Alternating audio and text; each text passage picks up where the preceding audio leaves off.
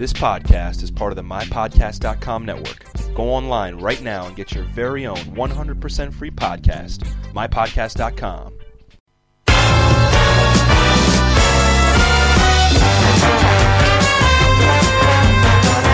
Cellulite e celluloide, Gabriele Vasquez, come va? Buonasera, buonasera.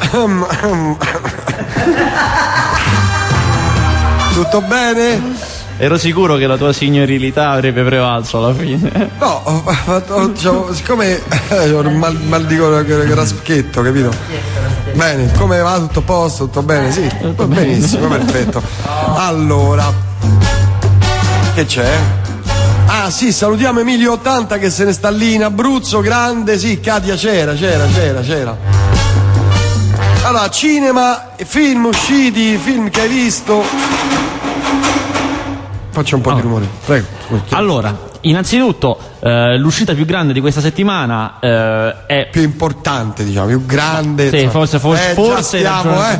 Vabbè, andiamo avanti. eh, è sicuramente Fast and Furious solo parti originali, cioè il quarto episodio di Fast and Furious che più che essere, cioè sono quattro film, questo qui è il quarto, però più che essere una saga è una specie di, di- Sagra. di, marchio di fabbrica, capito? Cioè, Ah, i film alla fine sono tutti diversi tra di loro, cioè tipo ah no, tutti uguali pensavo. No, perché il primo è tipo un film all'americana classica del tipo infiltrato, eh, la seconda occasione, io sono un perdente ma mi devo rifare, quelle cose così con le macchine. Il secondo è uno di quei film a coppia, quello che una coppia strana si trova unita perché deve raggiungere un obiettivo e quindi c'è molta comicità di mezzo. Il terzo addirittura è un, un film di serie B pura e questo quarto un po' recupera il primo, per cui alla fine c'è solo a unirli il marchio di fabbrica Fast and Furious, cioè culi e macchine, più o meno, più o meno, per, per- per- per capirci, per capirci. Sono delle signore qua.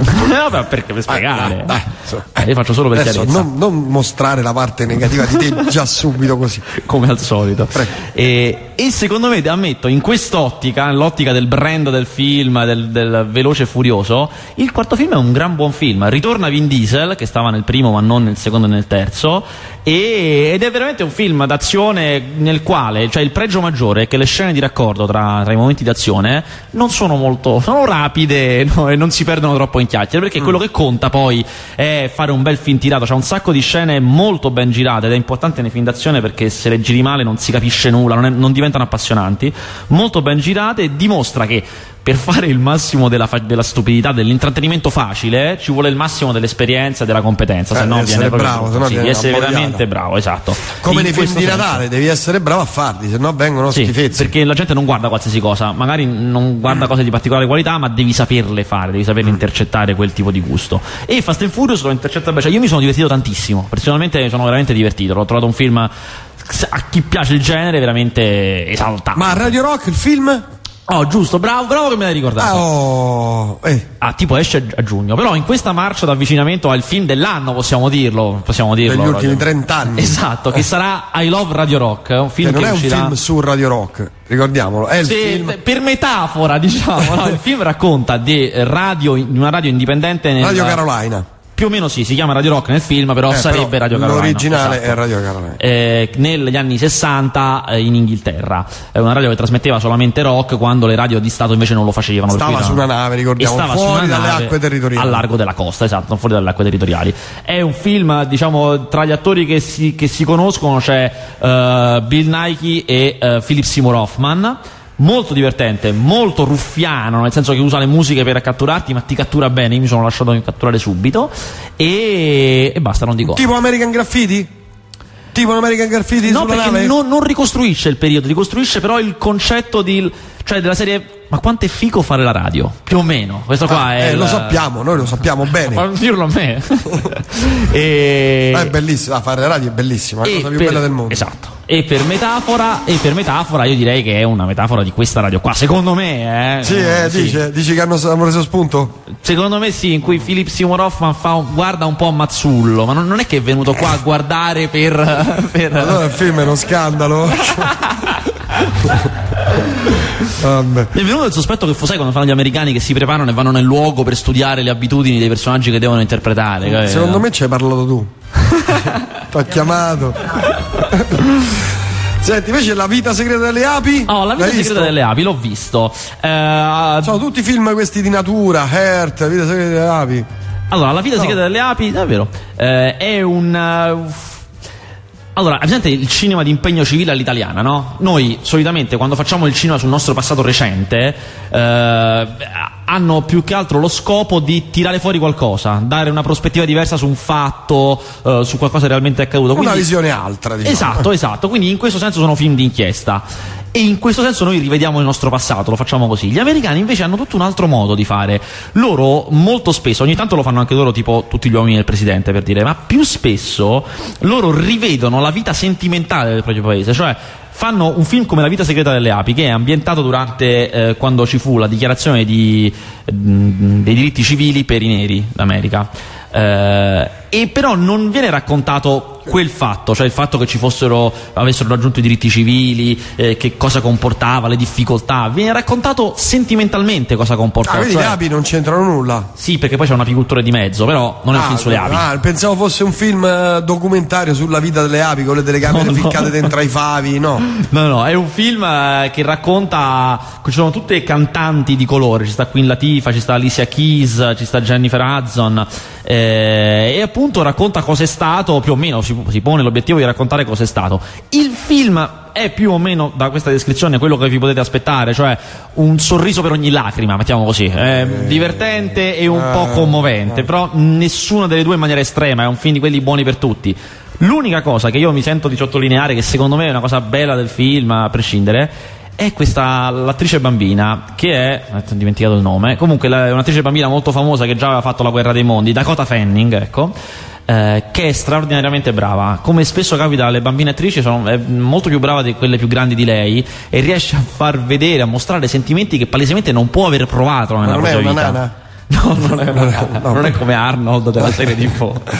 Eh, è straordinaria. Io che sono freddo critico, che poi parto sempre prevenuto, Sempre, sempre, eh, ma proprio critici. per, per- esatto. I critici, E quando magari non mi sono informato sul film, solo dal titolo, solo dal titolo parto prevenuto. Eh, certo. eh, non mi volevo commuovere, ma ammetto che lei mi ha fatto commuovere in una sequenza, indipendentemente dal film, perché è straordinaria. Beh, ti sei commosso veramente. perché diciamo c'è il cuore che adesso in questo film momento. No, beh, che no, è perché il primavera. visto prima. Pri- è primavera. Se- che tu non fai parte della trasmissione. Sì. Mentre veniamo al film Vabbè. Disastro a Hollywood. Oh, Disastro Hollywood, bravo, bravo, bravo. Disastro Hollywood, eh, di quelli che escono sempre questa settimana, anzi esce oggi, è già uscito, qualcuno potrebbe addirittura averlo già visto allo spettacolo delle tre, è eh, quel film con la locandina gialla e Robert De Niro. Allora, la notizia più importante di questo film è che finalmente, dopo 5-6 anni, adesso sparo così a occhio, a spanna, Robert De Niro torna a impegnarsi sul set In un film. Ah. Ma non me li, non mi dire. Finalmente un film che esci fuori e dici, Oh. ah, Robert De Niro, mi ero dimenticato che eri anche bravo, oltre ad avere quella faccia. Eh, è un film su Hollywood, sono quei film in cui Hollywood racconta Hollywood. Lui è un produttore che contemporaneamente, allo stesso tempo, deve cercare di finire un film, quindi questo film che sta producendo deve arrivare al final cut, cioè il taglio di montaggio finale ed andare a Cannes, e deve farne iniziare un altro insieme. Questo film che deve finire ha il problema che un produttore ancora più grande di lui, perché lui fa quello esecutivo, però uno ancora più grande di lui non vuole che finisca con l'ammazzamento di un cane.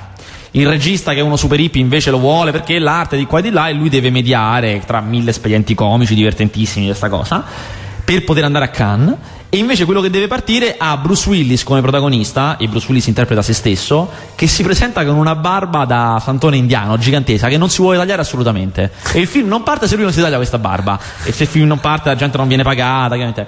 e il film è tutto all'insegna di queste piccole cose minuscole apparentemente veramente stupide che però decidono di destini, di soldi, spostamenti di soldi infiniti. E di questi produttori in ostaggio dagli attori che poi probabilmente è un po' quello che ha fatto De Niro quantomeno in gioventù perché se c'era uno che teneva in ostaggio i produttori deci- facendo Era il bello e eh. il cattivo tempo era lui Eh. la cosa molto bella del film è che Barry Levinson, il regista, è bravissimo a descrivere i sentimenti. Questo produttore, che è una figura ovviamente esecrabile come tutti i produttori, ha poi dei problemi di vita privata e tutto quanto, ma sono raccontati veramente con una delicatezza sorprendente. Ci sono dei- perché la metafora di questi film che non riescono a finire o non riescono a partire è anche un po' la metafora di questa sua vita privata. Ha un divorzio in corso che non riesce a concludere. Cioè, si stanno lasciando con la moglie, ormai sono separati, ma non riescono a finire il divorzio. Fanno anche quelle cose che fanno gli americani che vanno in cura uno, fanno terapia di, di coppia per lasciarsi, quelle cose stranissime. E questa cosa è raccontata veramente in una maniera sorprendente. Io non amo tantissimo questi film su Hollywood perché mi sembrano sempre auto che si autoassolvano, mentre invece questo è molto molto carino e poi molto divertente, ho, ho riso tantissimo. Bene, parliamo invece di Mad Max 4 non è uscito. No, cioè, non, è, non si no sa ammetto, ammetto, che non lo so, non sono preparato su Mad Max 4, ecco, lo sapevo. E Yatman, che è già uscito in Giappone, Yatman... Sì, eh, speriamo tutti quanti che esca anche qua in Italia, ma la storia di... stiamo parlando di Yatman il film, diretto da Takashi Miike, che chi conosce chi è Takashi Miike? Ma il cartone o... No, no, live action, tu hai visto pure un film di Takashi Miike, è Ichi the Killer. Bellissimo. Esatto. Bellissimo. E, ed è stranissimo che uno come Ichi, che ha fatto Ichi the Killer faccia un film su un cartone animato. Eh, non ha una buona storia con la produzione e la distribuzione italiana. Credo che quasi nessun film di Takashi Miike sia stato distribuito nei nostri cinema. Quindi non so se effettivamente Yataman arriverà. Sicuramente arriverà in DVD. Quando non lo sappiamo, però si spera e si attende. Intanto. Mad Max 4 hai visto? Niente? Sto guardando, sto guardando. Eh, mentre io vado avanti. Eh, lo amano. questo è un messaggio settuplo. Ah, Mad Max 4 2011, qua leggo. Addirittura. Sì. Qua, qualche info su Transformer 2? Adesso te la do. Grazie Barbarata, grazie, grazie.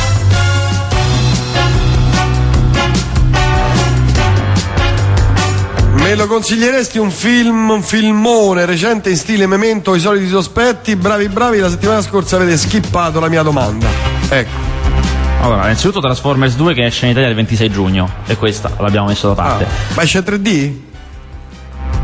Non credo, non credo. No, No, non esce in 3D. non esce in 3D. Non esce in 3D. Eh, un filmone in stile Memento solito cioè con la sorpresona finale, ti direi il sesto senso. Però mi sa che già l'hai visto. Se già hai visto questi due, è capace che hai visto pure il sesto senso. Però quello è un altro filmone imprevedibile. Bene, ma andiamo avanti. Altri film che hai visto, Gabriele? Perché siamo già a 45. Pensate, ah, questo va segnalato. Sì. Eh, nemico pubblico numero uno, l'ora della fuga. Nemico pubblico numero parte. uno, esatto, è la seconda. Hai visto la prima? Sì. Tu serio? Piaciuto? bello, sì. Bello forte. Bello, bello, bello, Ma anche tu, come me, ti sei chiesto, ma questa storia è tutta vera? Perché io a un certo punto mi sono chiesto, nel primo, eh, questo qui stiamo parlando di un film francese con Vincent Cassel che dalle racconta... note sembrerebbe di sì. no, è vera, però sai, ti viene da chiedertelo lo stesso visto che le cose incredibili che succedono. È un film Eh, no, che vai, racconta... pensa, tu guardi, prendi, leggi la storia di- della No, infatti della me- Comasina, fanno Sì, peggio. eh. No, infatti è, è tutto vero. È la storia di Jacques Messerin, il- quello che fu il nemico pubblico numero uno negli anni 70 in Francia, eh, ed è in due episodi. Al momento al cinema c'è il primo episodio che si chiama L'istinto di morte e adesso oggi esce anche il secondo episodio che si chiama L'ora della fuga. È molto bello, anche il secondo episodio è molto bello e stranamente è di taglio completamente diverso dal primo. Cioè nel primo si racconta bene, con una certa attenzione, la scalata al crimine di Jacques Messerin e lui è dip- dipinto in maniera molto cattiva, in certi, in certi punti è veramente lo spettatore che solitamente empatizza col protagonista, prende proprio le distanze perché lui è, mm, è dipinto male. Questo secondo film invece non racconta più ciò che è successo, ma lo spirito di Messerino, il suo uso dei media ed è un film pieno d'azione, veramente pieno d'azione, diretta tra l'altro benissimo eh, ed è il, una celebrazione, diciamo, di, di questo, di questo stile di vita, nonostante eh, si racconti per bene come Jacques Messerin eh, com- ehm, facesse cose iperboliche, cioè rapinava le banche a due alla volta, è stato processato e ha sequestrato il giudice dentro l'aula. A un certo punto è stato in piedi, ha tirato fuori una pistola, ha preso il giudice e è scappato. Ha tentato di fare evadere tutti i carcerati di un carcere un armato di un bazooka. Cioè ha fatto veramente delle cose incredibili e poi dopo a posteriori le ammantava con velleità politiche, ma in realtà poi era un ignorantone, eh, schizzato dagli stessi terroristi politici dell'epoca. Però, eh, nonostante tutto questo, il film si lascia veramente vedere, non è una, la solita ricostruzione storica, anzi somiglia molto di più ai polar francesi, a, quei film eh, noir che fanno in Francia. Eh, la, la cosa più evidente, per esempio, è il rapporto che ha con l'ispettore che gli ha dato la caccia, che è palesemente finzionale, nel senso che è molto orchestrato come si fa nel western classico o nel noir classico, in cui ci sono due intelligenze singole che si scontrano e c'è il nemico della vita che se magari perde un po' dal punto di vista della ricostruzione storica guadagna dal punto di vista filmico è un gran bel film nemico pubblico numero uno Bene, invece Udini, l'ultimo mago, ne sai nulla? Non visto? Ti dico subito, no, non, eh, Ai, credo, ai, sia, ai, no, credo che sia imminente l'uscita. Sì, esce Sì, è la 24. settimana prossima, ma ancora non l'ho visto. Eh, mentre Ah, ah, generazione sì, è, più, mille- è più corretto dire non me l'hanno ancora mostrato. Perché ciò che mi mostrano io vedo. eh, generazione 1000 euro Lo vedo la settimana prossima. lo vedi la settimana prossima, niente di che. Poi vediamo un po'. Earth, Earth, allora, Earth non sono voluto andarlo a vedere perché c'era la conferenza della presentazione dei dati dell'antipirateria italiana, cioè la prima indagine mai fatta sul nostro territorio sulla pirateria cinematografica. ah, è come E è andata? Beh, raccontaci. Allora, l'indagine è stata molto interessante perché i dati sono interessanti. Eh, su qualsiasi sito potete trovarli, insomma, se ne è parlato molto. In sostanza, un italiano su tre pirata. Eh, il 96% dei film piratati sono in lingua italiana. Eh, il 60% dei film piratati sono di prima visione e di questo 60% il 20% ancora non è andato in sala. Eh, e quasi tutti si ritengono altamente soddisfatti del livello qualitativo. Poi c'è una seconda parte dell'indagine, di taglio completamente opposto e veramente fazioso. Ci sono dei dati raccolti in una maniera non corretta. Cioè, il, il titolo che vedete su tutti i giornali è che la pirateria sottrae 600 milioni di euro all'industria del cinema. Questo dato è stato raccolto, e questo non lo dico come uno scoop, è stato dichiarato alla conferenza, in questa maniera. Eh, ai 2000 intervistati è stato chiesto l'ultimo film che ha piratato. Se non l'avesse trovato online, sarebbe andato a vederlo al cinema o avrebbe comprato il DVD o avrebbe noleggiato? A seconda della risposta, si è calcolato l'ammanco, cioè se io rispondo sì, sarei andato a vederlo al cinema, calcoliamo 7 euro, e da quella risposta, cioè sul- sull'ultimo film, si è moltiplicato per tutti gli altri film. In questa maniera si è arrivato a 600 milioni di euro, che è un metodo di indagine assolutamente arbitrario. Tant'è che Vabbè, certo. Incalzati sulla domanda, incalzati sulla questione, a un certo punto gli stessi eh, che hanno, stesse persone che hanno proposto il- la ricerca hanno detto sì, vabbè, è un dato indicativo, ma sappiamo tutti quanti che è così. Ah, beh, che è no, una cosa assolutamente no. genere, Ancora no. peggio, sono stati mostrati una cosa, questo è veramente l'equivalente del plastico de cogne, eh, attenzione. Sono stati mostrati dei disegni fatti da bambini questi bambini, ma parecchi bambini, non, non 4-5, eh, gli è stato chiesto disegnate l- la vostra esperienza di vedere un film. Com'è vedere un film? Ma bambini diciamo sotto i 10 anni, eh. Eh, I disegni dei bambini che hanno visto film pirata sono su fogli molto grandi e piccoli piccoli, senza colori, fatti con gli omini con le stanghette, loro si ritraggono piccoli, cose veramente da stringere il cuore. I disegni dei bambini che non vedono film pirata coloratissimi, coloratissimi, ampi, Cioè che non vedono film fantasiosi. pirata e vedono film originali? Esatto. La discriminante su perché poi un bambino che vede film eh, originali esatto, non si è ben capita. È una mossa intenerente. Io ammetto che mi sono, cioè, sul momento ho detto, oh mio Dio, mi si è stretto il cuore. Ma chiaramente è una cosa che non ha nessun fondamento scientifico. Ma totalmente fuori da grazia di Dio. Ultima cosa. È stato fatto anche un, um, un identikit del Ma pirata. quando mettono in mezzo i bambini su queste cose, però, è una cosa terribile. È stato fatto un identikit del pirata. Lasciateli cioè, stare chi è, e questo è interessante, chi è per, a livello sociodemografico. Solitamente stanno nel nord-est, solitamente sono studenti, cose che più o meno ci possiamo immaginare. E soprattutto come si comporta, che rapporto ha col cinema. E questa cosa del rapporto che ha col cinema è terribile, perché quello che viene detto è che il pirata consuma film eh, indipendentemente da. senza una ritualità. Cioè, questo cito quasi testualmente. Si dice che non c'è una ritualità, che non ci tiene al rito del cinema, non ci tiene alla sala, che li consuma come capitano, dove capitano, in quantità massicce come se fossero intrattenimento spicciolo. Beh, tutto in, questo. in parte secondo me è vero tutto perché c'è la, è- proprio la bulimia da download. Questo qui- Eh, eh, questo chiaro, come è- negli, negli MP3, stessa È verissimo, non vero, Certo. ma non è un male. Il vero appassionato consuma cinema. come un matto, va al cinema, scarica mille film, ne vede a testa in giù, belli, brutti, cattiva qualità, buona qualità, basta che me lo fai vedere. Certo. I fissati malati con la sala, perché da anch'io sono un amante della sala, ma i malati della sala che vanno a vedere i film solo in una certa sala, solitamente non sono dei grandi maniaci del cinema, perché sono innamorati del gesto, dell'andare nella sala, della struttura, di tutta una serie di cose che per carità hanno tantissimo la loro dignità, ma non sono i veri appassionati. I veri appassionati sono malati per il film. Poi poco importa come me lo dai. Non, difficilmente il grande, grande, grande appassionato all'home theater a casa. È difficile perché poi si vede i film degli anni 30 e che ci fa con l'home theater? Quelli c'hanno il Certo, suono mono. certo. Insomma, è un po' difficile. Eh, per cui c'è anche un senso sbagliato di quale sia Quindi il tu male. dici che gli appassionati di eh, cinema sono al contrario degli appassionati di musica?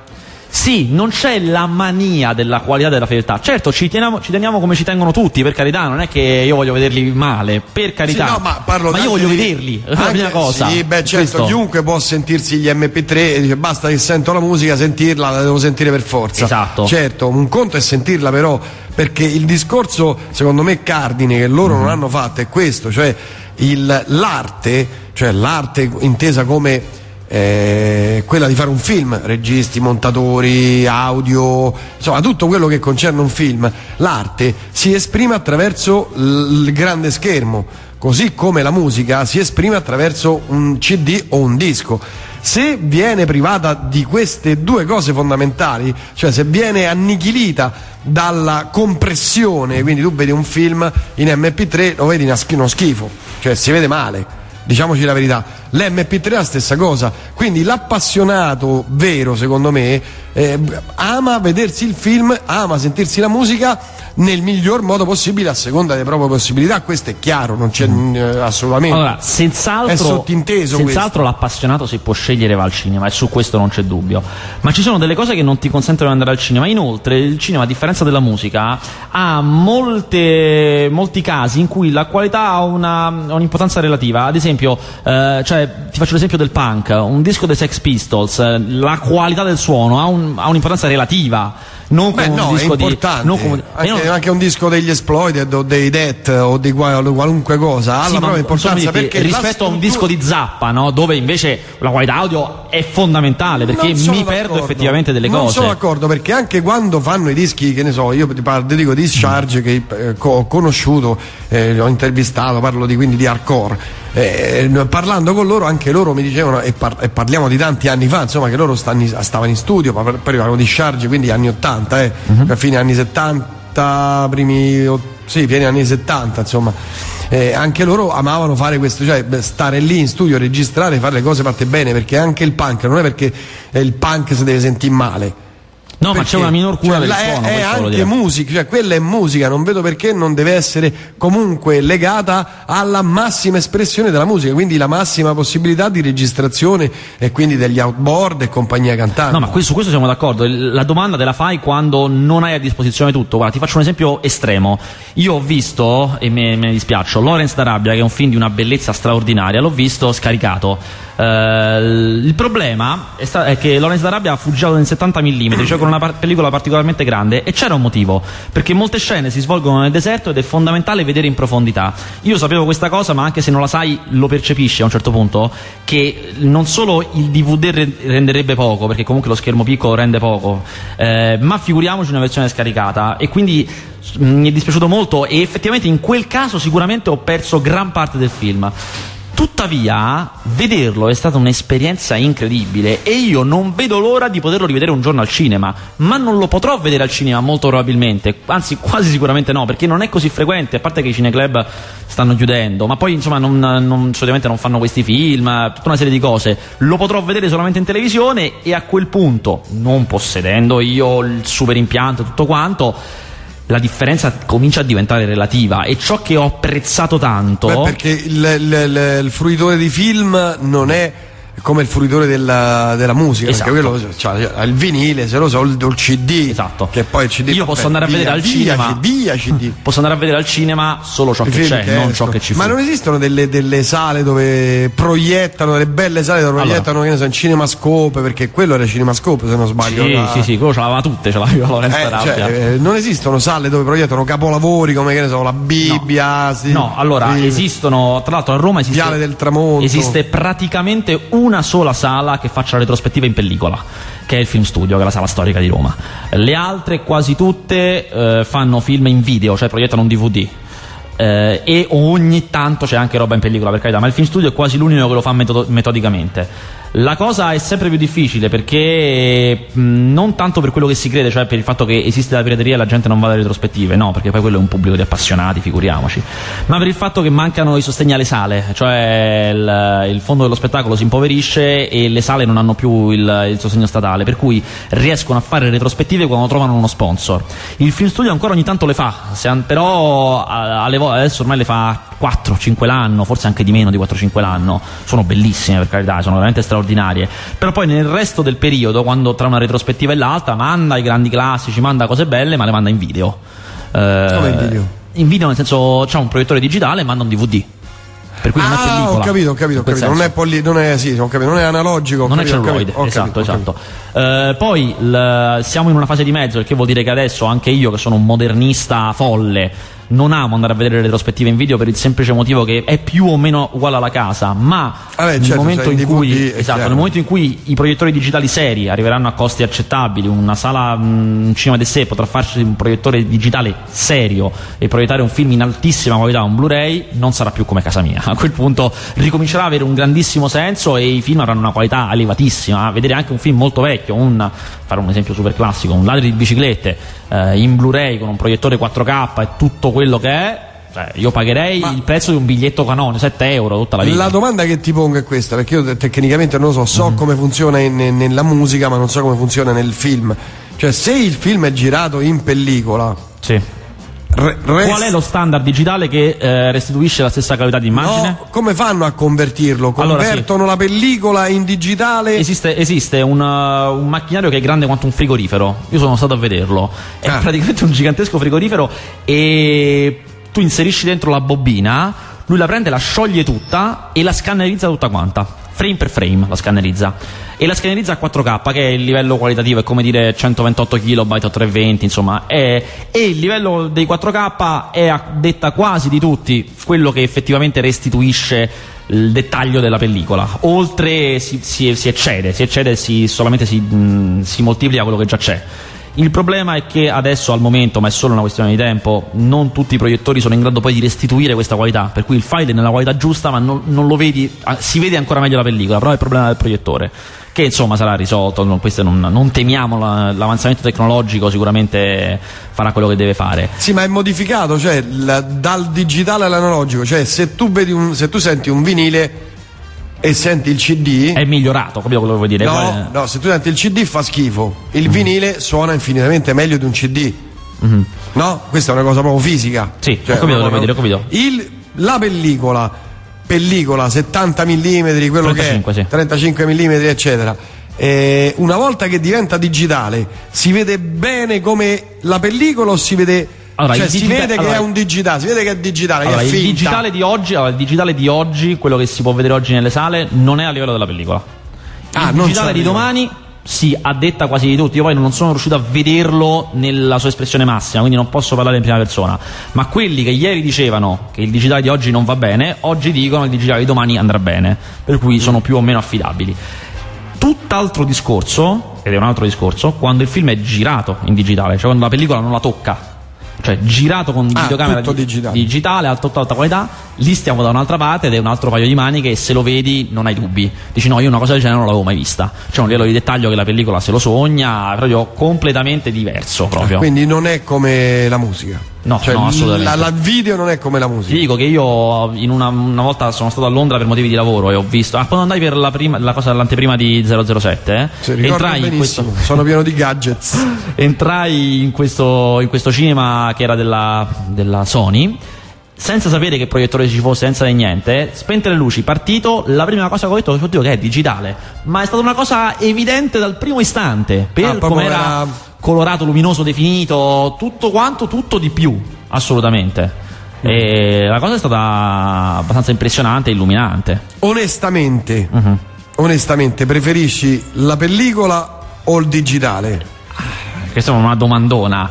Eh, ti potrei dire no, che, proprio a, a sì, livello di, posso dire che non di ho... sensazione mm-hmm. nel vedere proprio il film eh, come allora, dire preferisci il, eh, eh, la solita cosa sì. il vinile o il cd allora, tutta eh, la vita ti, il vinile ti posso dire che io non ho visto sufficienti film in digitale per pronunciarmi seriamente tuttavia Uh, le prime cose che ho visto mi hanno fatto un po' senso della mancanza della pellicola perché lo schermo è anche un po' diverso. Vi faccio un esempio: i lati dell'immagine, se voi guardate bene un film proiettato su, al cinema, sono leggermente sfocati i lati perché la pellicola va, l'emulsione della pellicola va disperdendosi verso i lati. Il digitale no, è perfetto, è come il contorno di un televisore, è assolutamente mm. netto.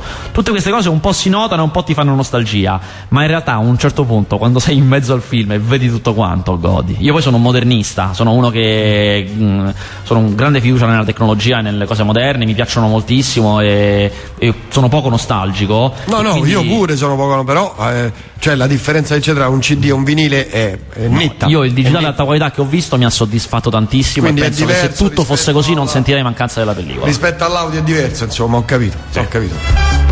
Bene, abbiamo rotto le scatole agli ascoltatori con queste cose. Stavolta hai torto? E in che senso? Forse sul discorso sul cinema? No, che c'entra? Eh, sono due cose diverse. Se mentre, riprendo il discorso, se mentre l'arte, cioè l'arte nel fare il film è arte quella anche quella nel fare il eh, CD o, o il vinile, quindi tutto quanto fa parte del complessivamente delle due cose, cioè un film è un film in quanto ha i montatori, ha l- le fotografie, eccetera, il- la musica, il vinile o il CD ha la copertina, quello che lo masterizza, quello che lo registra e compagnia bella, non mi pare di avere torto. Comunque, Ma poi qui dicono una cosa interessantissima che io ho dimenticato, che al Palazzo delle Esposizioni si fanno delle rassegne veramente belle. È una cosa molto recente, sarà tipo un anno, forse due anni che lo fanno. Eh, c'è una saletta all'interno del Palazzo delle Esposizioni e quando le fanno sul sito lo notificano. Sono sempre in pellicola e sono bellissime. The Wall 2. No, non, non riesco a immaginarlo. che cos'è The Wall 2? No, come potrebbe essere? Ah, The Wall 2. No, I Love Radio Rock uscirà a giugno, giugno. Esatto. Bene, mi pare che non ci sia altro, ce ne possiamo andare. Se an- chi è questo? Ma non è matto, lui un pa- parlava per eccesso, no? A proposito di Nevermind. Eh, sì, buona- buonanotte. eh, del disco dei Pistols. Sì, che peraltro è registrato molto bene, non è un disco punk. Cioè è un disco punk ma non è un disco punk, i dischi punk sono altri dischi che sono registrati non benissimo però hanno la loro peculiarità anche perché negli anni 80 c'era ancora la- il 70-80 c'era ancora l'analogico e i dischi venivano fatti insomma eh, bene c'erano le bobine quindi il suono era completamente diverso non c'è niente da fare al CD non si scappa proprio è proprio ripeto una questione matematica anche la musica digitale potrebbe essere meglio del vinile. E no, già c'è la musica digitale. Beh, ci sono i CD. Bene, ce ne andiamo Vasquez, grazie, non abbiamo parlato di niente, siamo buttati in questo Ma delirio. questa settimana poi di bello non esce altro. Il Pro- resto. prossima settimana che uscirà così veloce, te- telegrafico. Ah, tra settimana esce un cartone animato interessantissimo. Eh, si chiama Le avventure del Topino Desperò. È molto particolare perché è molto molto favolistico, ma in un senso classico delle favole. Cioè. Cioè le favole classiche non sono così gentili, sono abbastanza spietate e anche questo qua ha un senso del cinismo tipico delle favole classiche, disegnato molto bene, molto carino, molto ben raccontato. E poi, ah, e poi esce Rock and Roll. Rock and Roll è il nuovo film di Guy Ritchie, che è il regista di Lock and Stock e di The Snatch, assolutamente all'altezza dei, dei due film che ho citato. Addirittura Si di è- The Snatch? Secondo me sì, all'altezza, poi magari può piacere più uno o più l'altro, ma siamo da quelle parti. Mm. Eh, molto bello, ambientato a Londra, solite storie, pesci piccoli, pesci grandi, gangster, c'è anche un finto Abramovic molto carino, molto divertente. Lo stile è quello là, io l'ho visto al- alla festa del cinema di Roma, mi è piaciuto tantissimo. Grazie Vasquez, alla prossima settimana vi lasciamo nelle mani di Maura Cencialelli. Ci sentiamo. Venite questa sera allo Shango? E come no? Ah, beh. Posto importante per voi. Eh, Lo, so, lo vedevo dalla faccia che volevi dire qualcosa, ma non Eh. riuscivi ancora a mettere a fuoco. No, volevo Si festeggia un anniversario. Che vuoi? te? Tu non c'entri niente con sta trasmissione, vattene via. Io Grazie. vado per incontrare ascoltatori che vanno là stasera, che ci hanno dato appuntamento. Non ho capito che? Francesina, Pantarei, li aspetto tutti là. Va bene, ci vediamo lì allora. Ma la differenza tra pellicola digitale si vede anche nel telefilm, come ad esempio House nella vecchia edizione aveva colori. Eh, I telefilm non sono girati in pellicola. Sono girati, cioè i vecchi, so, tipo Supercar o Lay Team, erano girati in video. Tecno- Ah, con la videocassetta? Sì, sì, non si fa pellicola per i telefilm. Per cui il- quando sono passati al digitale, se sono passati al digitale, ma penso di sì, il- è un altro ordine di differenze e sicuramente migliore perché insomma la tecnologia del video non è che sia questa gran tecnologia. Grazie a tutti e ricordate sempre che una pietra che rotola come nessuno. Ciao ciao ciao ciao ciao ciao.